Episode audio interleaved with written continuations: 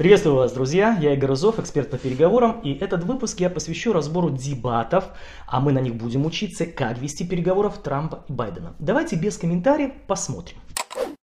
Какую бы позицию я ни занял, по этому поводу это станет проблемой. Вопрос в том, что американский народ должен выразить свою волю. Вы должны пойти и проголосовать. Вы участвуете в голосовании. Голосуйте и дайте знать вашим сенаторам, насколько крепки ваши намерения. Давайте проголосуем сейчас, и пусть люди знают, каких сенаторов вы Ты собираешься хотите. прибрать суд, и кто в твоем списке, Джо? Может, ты заткнешься, чувак? Я не собираюсь отвечать на этот вопрос. 200 тысяч погибших. В США более 7 миллионов инфицированных. На самом деле у нас 5 или 4 процента населения мира, 20 процентов смертей. 40 тысяч человек в день заражаются ковид, погибает от 750 до 1000 человек в день. Когда ему представили эту цифру, он сказал, ну, что есть, то есть. Да, так оно и есть, потому что ты есть то, что ты есть. Вот почему это так. У президента просто нет никакого плана. Если бы мы послушали вас, страна осталась бы широко открытой. Погибли бы миллионы людей, а не 200 тысяч. Даже один человек – это уже слишком. И это вина Китая. Этого не должно было случиться. Да, они остановили вирус, но это была вина Китая. И, кстати, когда вы говорите о цифрах, вы на самом деле не знаете, сколько людей погибло в Китае. Вы не знаете, сколько людей погибло в России. Вы не знаете, сколько людей погибло в Индии. Они просто не дадут вам настоящей статистики. Это просто чтобы ты понимал. Господин президент, я сам задам вам вопрос. Не скажете ли вы нам, сколько вы заплатили федеральных подоходных налогов в 2016 и 2017 Миллионы годах? долларов. И вы можете это проверить. Но позволь мне просто сказать, Крис, позволь мне просто сказать тебе, что это был налоговый закон. Я не хочу платить налоги.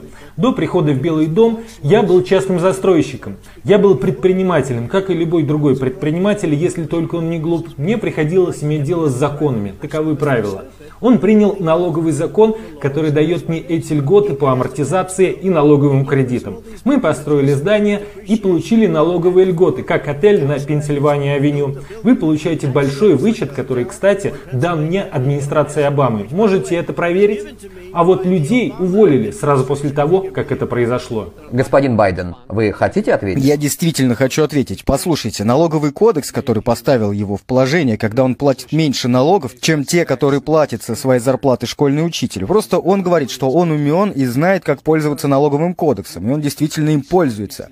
Вот почему я собираюсь отменить налоговые льготы, введенные Трампом, и убедиться, что мы инвестируем в людей, которым на самом деле нужна помощь.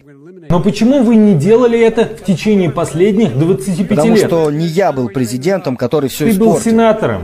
Ты худший президент из всех, что были у Позволь Америки. мне просто сказать тебе, Джо, что за эти 47 месяцев я сделал больше. Я сделал больше, чем ты за 47 лет, Джо.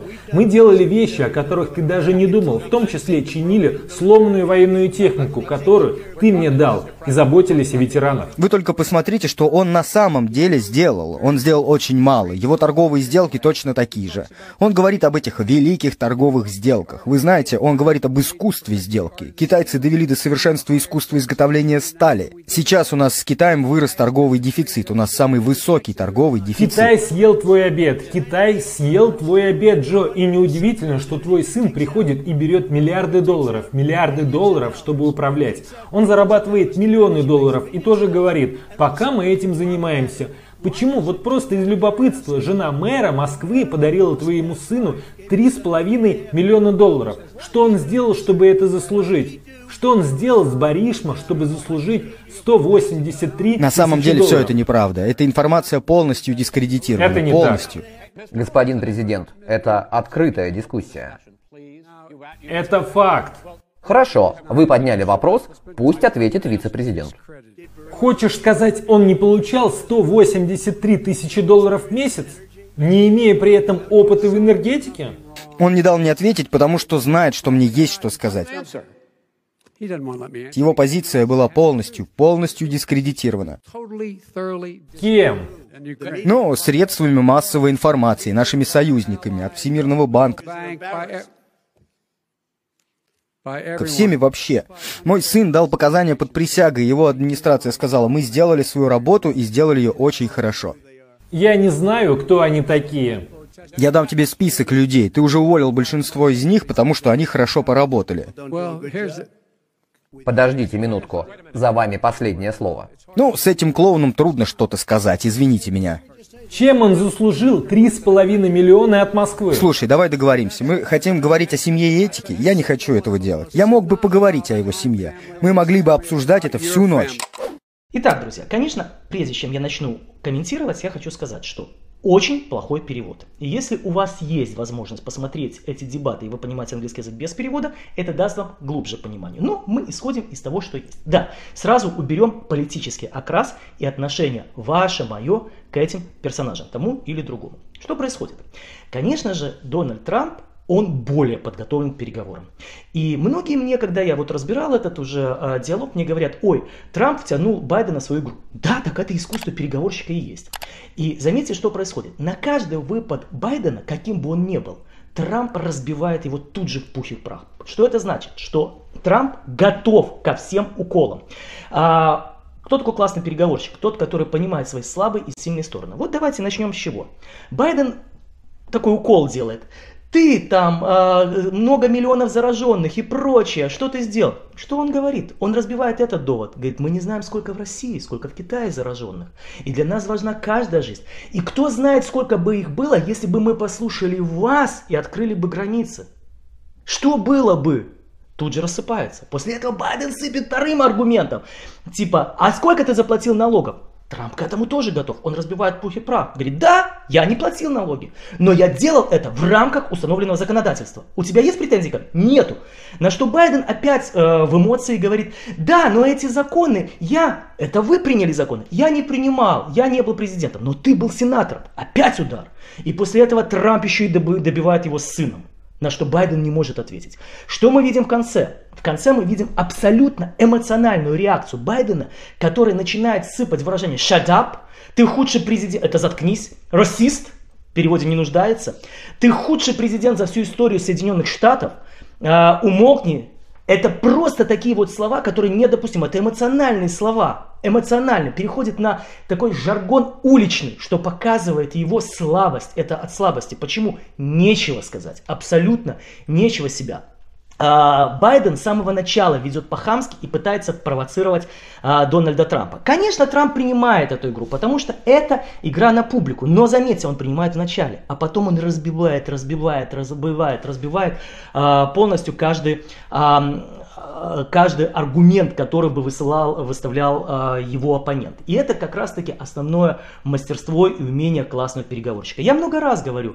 о Дональде Трампе, рассказываю про его а, ведения переговоров. И это для него характерно. И если бы Байден был бы а, чуть-чуть более подготовлен, он бы знал, что с таким мощнейшим переговорщиком, как Трамп, а Трамп является мощным переговорщиком, и смеяться над ним, над его внешностью могут только люди, простите, но недалекие и не понимающие, что это продуман каждый шаг.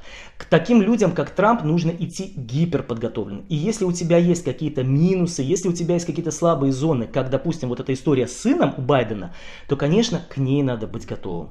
Если ты готов, если ты хочешь э, какое-то обвинение сказать подобным сильным переговорщикам, как обвинение в неуплате налоги, которые сказали Трампу, ты должен быть готовым до конца. А Трамп был готов.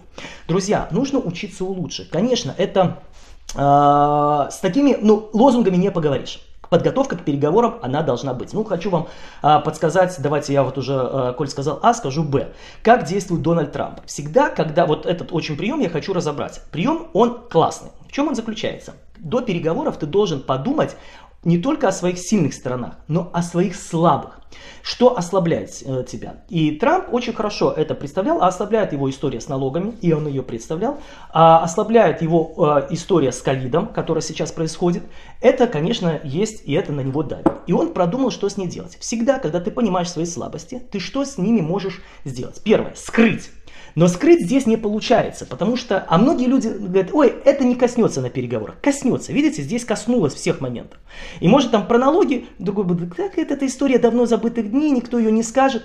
Есть история, могут сказать. Поэтому прятать можно ту информацию, которая не знает никто, кроме вас. Я повторяю, не знает никто, кроме вас. Если знает кто-то еще, не надо ее прятать. Второе.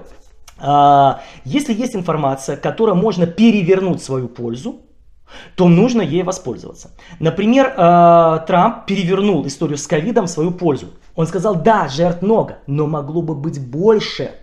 если бы мы вас послушали и открыли бы границы для вот всех, которые туда въезжают. Они закрыли бы. И ее было бы гораздо больше перевернул свою сторону. И третий прием, это называется вырвать жало. Что это такое? Забрать у своего оппонента основной аргумент. Вот когда ему задали вот этот вопрос, а там же очевидно было бы, что второе, почему ты так мало заплатил налогов. То есть первое было, что сколько ты налогов заплатил? Он говорит, миллионы долларов. А потом сам же и продолжил. Что такое вырвать жало? Он забрал основной аргумент у своего собеседника. Я об этом приеме много говорю. Вот если вы полистаете мои видео, подпишитесь на мой канал и полистаете, я прием вырвать жало очень часто употребляю, потому что это классный прием. Когда ты знаешь свои недостатки, свои минусы, что тебя ослабляет, ты можешь это использовать. И он использует это. Посмотрите еще раз, перемотайте ролик, когда он говорит, да, так я делал то, что ваши, ваши люди, то, что Обама мне разрешил делать. Вот это я и делаю. Я нарушил закон? Нет. И всякие ваши домыслы, что мог бы, не мог бы, я делал в рамках того законодательства, которое вы разрешили. Все остальное популизм. Вот что делает Трамп. Учитесь у лучших. Друзья, кстати, хочу вам посоветовать, искренне. Я изучаю, а вы видите по моим видео, что я глубоко изучаю сильных переговорщиков этого мира. Потому что открываю вам страшную тайну, что приемам, где мы учимся приемам, откуда мы их берем? У самых сильных переговорщиков. Я изучил многих, начиная от Александра I, Наполеона, Сергея Ильича Витта, Черчилля, Рузвельта, и заканчивая нашими временами, это Трампом, Владимиром Путиным и много-много э, Стивом Джобсом, и создал уникальнейший своего рода курс, который называется «Секреты переговоров сильных мира сего». Это онлайн-курс, и вы можете его пройти. Сейчас как раз-таки есть та возможность, которую, да, вы можете перейти по ссылке, просто не поленитесь по ссылке и посмотрите состав учителей этого курса. И вы поймете, что именно у них стоит учиться. Друзья, если вам было это видео полезно, поставьте, пожалуйста, лайк, поделитесь им с друзьями. И не забывайте, что мы живем так, как умеем вести переговоры. С вами был Игорь Рызов.